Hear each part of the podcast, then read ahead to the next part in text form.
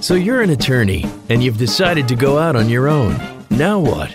You need a plan and you're not alone. Join expert host Adriana Linares and her distinguished guests on New Solo. Tune in to the lively conversation as they share insights and information about how to successfully run your law firm. Here on Legal Talk Network.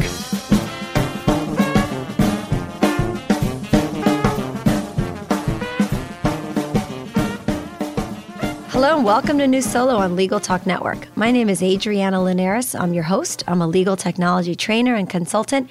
I'm normally based out of Orlando, Florida, but this week I have the pleasure of being in New Orleans. Before we introduce today's topic, I want to make sure and take a moment to thank our sponsor, Solo Practice University. Please make sure to visit their website and learn more about what they have to offer. Today, I'm very excited to have run into Michael Downey. A couple weeks ago, I was at the uh, ABA mid year meeting. He's the former chair of the ABA's Law Practice Division. He and I know each other pretty well from our work with that division together. He let me in on a little secret that he was going out on his own. He was going to become a new solo. I invited him to come out on the show and tell us about what he's gone through, what he's going through, and what his big plans are for being a solo. Hey, Michael. Well, welcome. Thank you. I'm so glad you're here. Thank you so much for taking time out of your busy day, especially considering what you've done. Before I get into asking you questions about uh, being a solo, tell me a little bit about yourself so our listeners know who they're listening to. Sure. I've been practicing for about 15 years, and I'm located in St. Louis, Missouri. Most of my time has been spent at large firms. In fact, I have been at, at three different AmLaw 200 firms, and most recently was with a 240 lawyer firm based here in St. Louis. I did spend a little bit of time at a 10 lawyer firm. And for about the past decade, my practice is focused on representing lawyers and law firms in legal ethics matters, risk management issues, and also representing lawyers in disciplinary proceedings. And then you decided that you might have a go at being out there on your own. What made you decide to do that? I think it was a lot of things. Part of my work, I, I actually teach a couple of law school classes on legal ethics and law firm practice. As you mentioned, I was chair of the ABA Law Practice Division. And so I spend a lot of time talking to people about how law firms can do things better uh, with regard to technology and management and serving their clients. And so that was certainly part of it. I was fortunate as a child, my father actually started his own accounting firm. So I had really entered the practice of law, seeing it as, as a profession and certainly a valuable thing to do, but also as something of a business. And I always looked at that. And frankly, also, I really looked at my own practice and thought that it would be a very good practice to have a small independent firm as opposed to trying to fit it into a larger firm where sometimes, frankly, it didn't fit all that smoothly. So, the first question I have for you is once you decided to go out on your own, did you decide to expand your practice areas, or are you going to stick to that sort of niche area of legal ethics and, and, and other stuff? The short answer is that I'm really sticking to the to the niche area. I have enough business that I will be bringing with me that I know I can certainly support myself in it. I think I'm anticipating that there will be clients that previously didn't want to call a large firm either because they thought it would be expensive or they were afraid that people would find out that they were in trouble. And I'm hoping to get more of those people. And frankly, also, I really saw it as an opportunity to, to sort of fill in the space that I was already in instead of expanding. So I expect, for example, to do a little bit more adverse to law firms and lawyers, things like a little bit more plaintiff's legal malpractice work and that type of thing that a larger firm was frankly a little hesitant to do. That's great. Well, that's very interesting. And tell me then, all right, so you decided to go on your own. You decided you're going to stick to what you know, keep working on your niche. What was the first thing you did when you said, you woke up that next morning and said, okay, today's the day I get ready to go out on my own. Today's the day I start. What was the first thing you did? Well, I, I was actually very fortunate. I, I knew that one of the big places to start with me was to build the marketing and business development apparatus of the new firm. So I actually contacted a couple of friends that I know through the ABA Law Practice Division who are focused on marketing, and I started to talk to them about if I am going to do this, what are the types of things that I want to do to get ready? Um, and obviously, part of that would be the typical things with transferring clients to a new practice, but I was more concerned with how do I build out my practice. And the couple of pieces of advice that I got from them were I publish a lot. I've written about 100 articles, and they said get your publications in order so you'll have them readily available and really work on getting a good mailing list together so that you could use that to broadcast your practice as well. And mm. I should add that this is something I've considered, frankly, for a long time. And so I had done a number of other things, for example, really building out my LinkedIn connections and doing some other steps to sort of build out that part of my marketing and business development. And then, frankly, the last thing that I did sort of right away was I started to look online uh, at, at, business entity names and also at uh, websites, at URLs to see what was available to make sure that I could get good real estate in, in the digital world. Uh, for my new practice. Well, right, of course, that's definitely one of the first things you have to do. So, what is the URL that you went with? Uh, I went with Downey Law Group. Great. And then, so when you were doing that, did you have sort of a list of words and ideas? So, Downey Law Group, Downey Law Office, Law Office St. Louis, Downey. How did you work through the process of deciding, sort of breaking it down to what it was going to end up being? I searched actually through one of the online search engines that allows you to see if websites have been taken. And since Downey's a relatively common name and lots of Downeys become lawyers, I had to find a good opening there. So I reserved a couple of sites related to that. And frankly, also, for a while, I wasn't sure if I would actually use something like Downey Law Group, that's really just for a law firm, or whether instead I would call my practice something like Downey Legal Ethics. So I grabbed that site as well, and then I grabbed a number of other sites. And then, frankly, I would periodically be doing something else. I'd be reading a book or talking or watching television, and I'd get an idea like, you know, I should have this website. And so I think actually I purchased about 16 or so websites, uh, which the good news is they're only $10 a piece. Right. I, um, I think that happens to all of us once we start buying domain names. We become domain hoarders.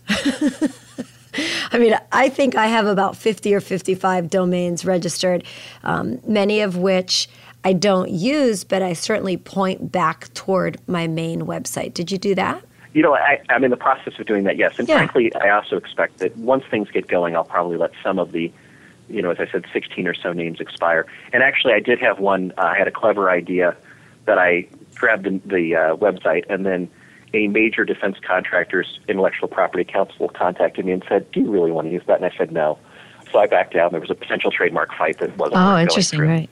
All right, so he talked to a bunch of uh, colleagues and friends and, and trusted relations in the business and said, How do I get started with my marketing? You developed and put together, or you had been working already on a good marketing list. You updated your LinkedIn. You got a domain name that suits the practice. You got a website built, then I take it. Yes. And do you want to tell us a little bit about what that process was like? How does a lawyer get a law a website built? Sure. Most of the sourcing for my law firm, has, I like to say, is either local, local, or national. A lot of the instances I use companies that are very close. When I actually decided to, to open my own practice, one of the things I decided to do was I wanted an office within walking distance of my house. And I actually have accomplished that. I now have about a 10 minute walk to get to the new office. And so, in, in that context, for example, when I looked at banks and when I looked at printers and things, I looked very locally. With regard to my website design company, though, I really decided that I wanted to use a national company. And part of that was I, I advise a lot of other lawyers in starting their firms, and a lot of them had used a particular company and really recommended that company. And so I felt very good about going with that company and contacted them and retained them to design my website. Oh, that's very good.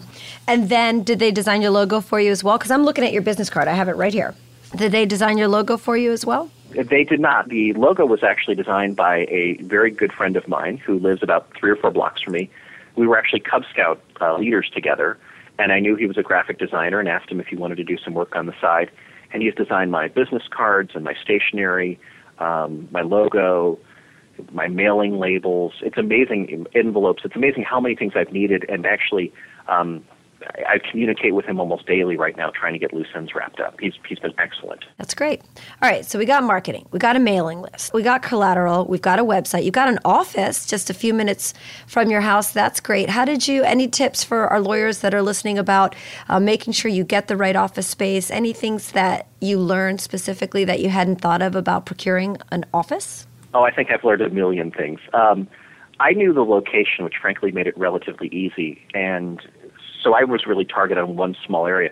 Interestingly enough, there, while there is a fair amount of commercial space there, um, it was it's very hot. It's a very hot area, so there's not a, lot of space available.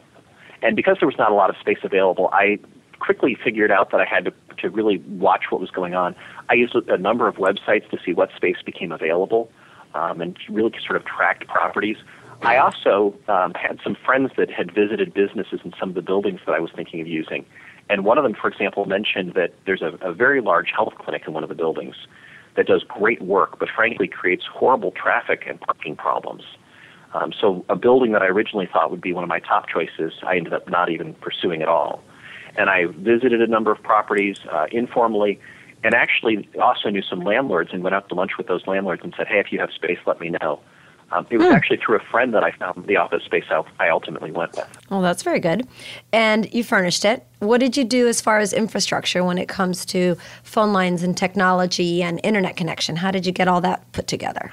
The space that I took over had a prior tenant that was a job placement business, and so there was already a lot of that technology available. Um, there are things, and actually the space is still in the process of being finished, and I, I will, for example, put a um, video monitor on the wall because I'll use that with some of my client meetings and also some of the work that I do. Um, but a lot of the actual sort of wiring was already there. And the building's 140 years old, so there's a lot of restrictions on what we can really do, uh, for example, with the outside space. Well, that's great. Before we move on to our next segment, we're going to take a quick break to hear a message from our sponsors. Ready to create and build your own solo or small firm practice? Need a nuts and bolts education on the 360 degree experience of starting a business? There is only one online destination dedicated to helping you achieve your goals Solo Practice University, the only online educational and professional networking community dedicated to lawyers and law students who want to go into practice for themselves. More than 1,000 classes, 58 faculty and mentors. What are you waiting for? Check out solopracticeuniversity.com today.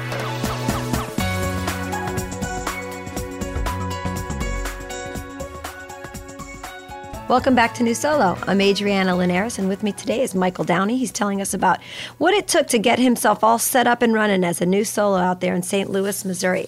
So, Michael, right before we went on break, you had told us about procuring your space and, and that it already had an internet connection in there, and it was pretty much set up that you're getting ready to buy a big monitor to put on the wall to use uh, during meetings. What about practice management and document management? Did you end up going with any uh, particular tools or products? Did you spend some time studying those products? What did you decide to do as far as technology for managing your caseload and practice? Well, I was fortunate. One of the nice things about being the chair of the law practice division was that I was at Tech Show last year. Mm-hmm. And uh, since I kind of had an inkling that I was going to do this, I spent some time with the exhibitors and talked to them about their products and tried to test things out. When I really made the decision that I was going to, to go on my own, I actually took advantage. Of virtually all of the, the major online law practice management software programs will give people free trials. And so I created accounts and then I created fake uh, client matters and I would email myself as if I were a client to see how it looked from the client side of things, mm. how it looked from the lawyer side of things, and frankly, really played around with with a number of the different services for several weeks. That's great. That's the best way to do it. And you know, I find that most clients of mine and most attorneys, they really don't take the time to do that. So they'll just sort of pick one and either they end up loving it because they got lucky or they end up not liking it because it didn't have certain features that they wanted and they didn't know it till they got till they sort of dove in and really started using it. Do you mind telling us which one you picked? Sure i ended up going with clio. Great. That's a, of course one of our favorites. I feel like there are so many great options for attorneys today that you almost can't go wrong but i really admire you for having taken all that time to really put them through the uh, through the punches and making sure you picked one that you like. All right, so you've got your technology picked out. Did you go with a desktop, a laptop, or both? Um, I actually went with both, and, and I had decided I was going to be in Apple Office, so Ooh. I'm using Apple computer. Okay, so you decided to go Mac. And, and one of the advantages I had, of course, also was that I knew people wrote, that wrote books like How to Run Your Law Office with a Mac. So I would contact them and say, "Hey, am I crazy to do this?" Right. um, which of course they said no. Well, certainly there are plenty of lawyers that are successfully running their law offices with Macs, on Macs, and surrounded by Macs. And of course, with um, a product like Clio and many other web based products out there, they're browser and device agnostic. So as long as you take the time to learn how to use those programs, the platform that you're putting them on and using them on isn't going to be a, a big hang up at all. All right, so let's see. We've got website, office, infrastructure, technology. What about maybe PR, marketing? You said you, you had your articles all put together. What are you doing with those to get the word out? Well, and, and part of it is that I, I publish several articles a month, and so part of it is just the normal flow. As the articles would come through, I would make sure that my new firm and, and new contact information would be on there. I also, frankly, was very fortunate. I have connections with some of the local legal newspapers, and actually had a call uh, yesterday from one of the legal newspapers where they interviewed me, and uh, ended up running a story about me starting my firm and another lawyer moving into a new position. We had once been at the same firm, so that was wonderful publicity. And really, it's also just even looking at things like I went on LinkedIn and updated my profile and did a very detailed update. And because I had really been building my LinkedIn platform the last few years, I have about, I think I have 2,100 or 2,200 connections. And within 72 hours, I've had over 300 visitors visit my LinkedIn profile. Get a lot of positive comments and a lot of, frankly, invitations to lunch and those types of things. Oh, that's um, I'm great. probably going to do some actual traditional advertising. And I'm also in the process of getting a mailing ready to go um, I mentioned my website's not quite done. Once my website is done, I'll probably send a mailer to about 2,000 lawyers. And for me, lawyers really are my target audience, and so Mm-hmm. it's easy for me to figure out where to send those cards. No, that's really good. And have you thought about how you're going to network? Are you going to have a, a specific referral system network? Are you like, what are you going to do as far as you know tapping into into your your network, whether it's through LinkedIn or your local network? Do you have a plan for that? You know, I do. I do a lot of speaking already. Um, I'm planning actually to, to organize some events for people that would be sort of within my target area um, and provide them with continuing legal education credits.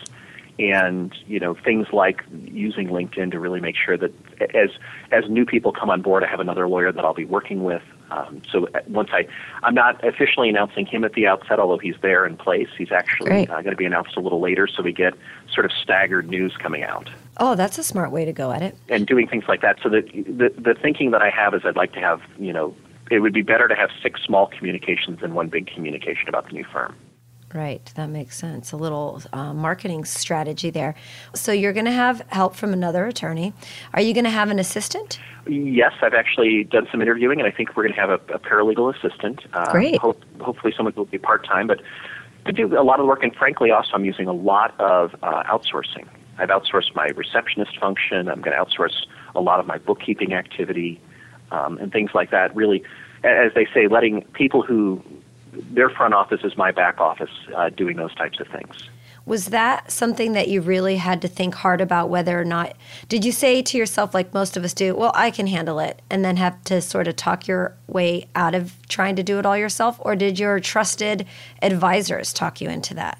You know, my trusted advisors, plus, frankly, the, the amount of work and time that I spent teaching others about starting law firms, I really realized that there was a lot of sense to doing it. And I represent lawyers who've had trust account problems. So I really had to make sure that, for example, the financial end of my firm was operating properly. And I have to say, sort of the last straw with the receptionist. I was really thinking about it. And one day while at my former firm, I, I actually got three sales calls in a row. And I thought, okay, I've just wasted about half an hour talking to salespeople, and that Right. half an hour would basically pay for the receptionist. Um, you know, if they if they can take care of three salespeople a month, I'm coming out ahead on that one. Oh, for sure. Is there any particular piece that we haven't talked about or that I haven't thought of to ask you that you feel is really important for someone who's thinking about doing this to hear from you? Sure. You know, the one thing that I will say that I think I did actually somewhat cleverly and, and really was helpful, I did have a business plan, and I do have a business plan that I'm using that sort of talks about where to focus my practice. But what I actually thought was perhaps the best thing I did was I went ahead and created the entity that I am ultimately moving into about three or four months ago.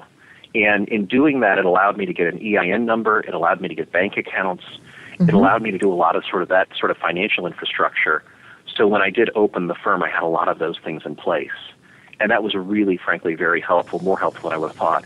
And what hmm. I actually did was I, it was not originally called Downey Law Group, it was DL Group, and the, obviously, I'm just renaming it over so it will become Downey Law Group. And then one last thing that I'm sort of wondering, as you mentioned, you know, you were doing this work ahead of time while you were obviously still working at your big law firm. Did you tell anyone there? Did you tell them? How did you decide? You know, did you say, "Hey guys, I'm leaving in three months," or did you sort of do all this in the background, get all your ducks in a row, and then and then give notice? Like, what can you tell us about that process? The ethics rules allow lawyers to, and the ethics rules and fiduciary obligations allow lawyers to do preparation work as long as they don't solicit employees or clients. And so I really did the preparation work in the background. The firm that I was at had become a little inconsistent as to whether they would escort people out right away if they knew they were leaving or let them stay. And I wasn't sure how much time they would give me after I gave notice. Um, So I kind of made sure that things were in place. Now, when I ultimately did give notice, they were very nice, and I stayed, you know, about 30 days beyond that notice, and, and had plenty of time. Um, but I wasn't sure how things would work out, so I, I wanted to be prepared. If they said to me, "You need to leave now," I needed to be ready to serve my clients immediately. And particularly with, with the practice that I have, I have clients that literally need help, you know, every day. Um, so I can't sure. say, "Oh, I'll get back to you in six weeks." Right. And how do you go about either taking your clients with you or leaving clients behind? Tell our listeners about that process. You know, the firm had a, a departing lawyer protocol, and I I knew that the clients that I had worked with really were people that were likely to be loyal to me. There wasn't anyone else at the firm that did the exact work that I did at the level I did, so I felt pretty safe there. Um, I was very careful to go ahead and, and their protocol called for joint notice to be sent, and it was sent. And I also knew that I could reach out to clients after I was on my own and call them up, and, and to the extent that I wanted things uh, to go with me, I could probably, frankly, bring a lot of that with me. I was very careful also to say nothing derogatory about the firm, sure. and trust they did the same. And uh, there was actually the, one of the things that I frankly thought would help my departure was I really said to the firm, I'm looking at going on my own. I'm going to be close to my house. It's going to be a small office. My space is frankly very small. Um, I don't want to do all the things that a 230 lawyer firm does. And so there were actually matters that I told them I was leaving behind, that I told the clients, frankly, mm-hmm. I really can't service you very well. Mm-hmm. And uh, I even got some calls sort of as I was getting ready to walk out the door where they were matters where I thought it would be good for the firm but not good for my new firm. And I actually brought other partners in and made sure that the work stayed behind. Oh, that's great. Well, I'm sure your clients were grateful for that as well as, you know, the firm. It's definitely one of those things where you don't want to burn any bridges. You want to keep building it so that you're able to help each other when it's right. So overall, when you look back now, you know, you're you're in your office, it's done. How much do you think it cost you to get all this done and up and running? That's a question that I know our listeners are always very curious about. How much does stuff cost? Is it possible financially for me to actually go out on my own? Can you talk to us a little bit about that? Well, sure. And I think one of the biggest things that I would say, the advantage that I had with having a practice that I plan to continue, was I could really sit back and look and say, okay, what do I need? And one of the things that I said very quickly is I need an office where people can actually go. I couldn't do it out of my house because if someone's facing losing their license, they want to know that they've got a real lawyer. So I needed that space. I need I frankly was benefited by not having something in a major financial area because people that visit me don't want everyone to know that they're visiting me.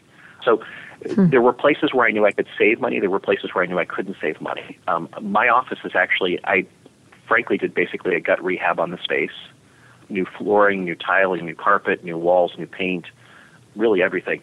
And with all the technology and everything, I'm probably looking at a physical plant expense of about, all the numbers haven't come in yet, but probably about 22,000 mm-hmm. or so.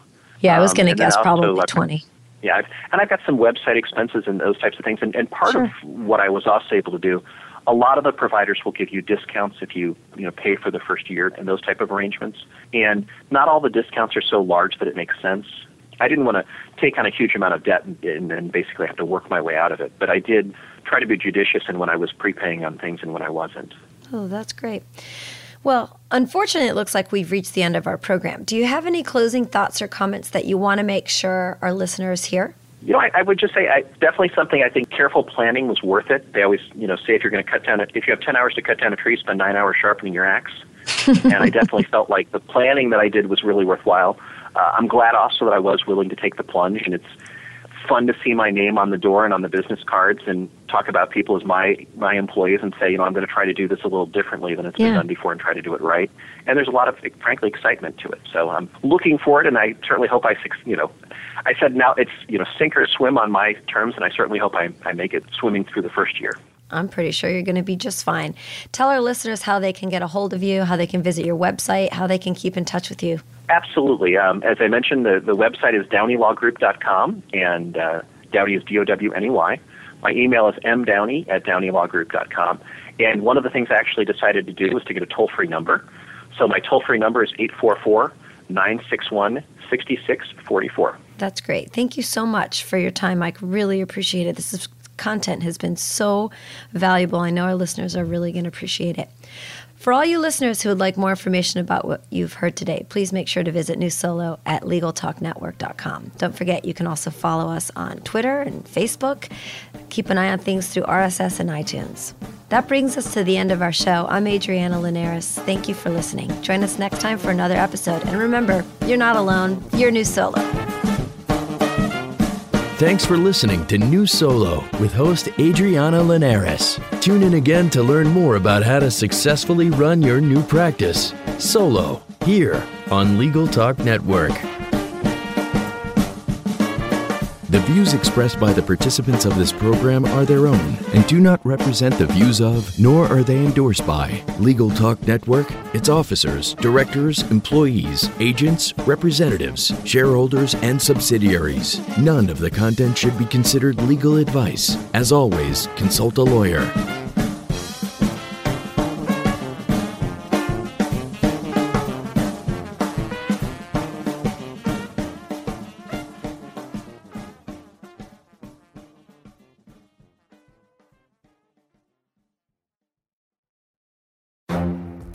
The Lunch Hour Legal Marketing Podcast, your resource for the tips and tactical advice you need to grow your business. Plus, keep up with the news and commentary you crave to stay one step ahead. It's hosted by me, Gyi Tsakalakis. And me, Conrad Saam. Every other week, we break down the issues holding back your marketing strategy and talk about the changes you need to be prepared for.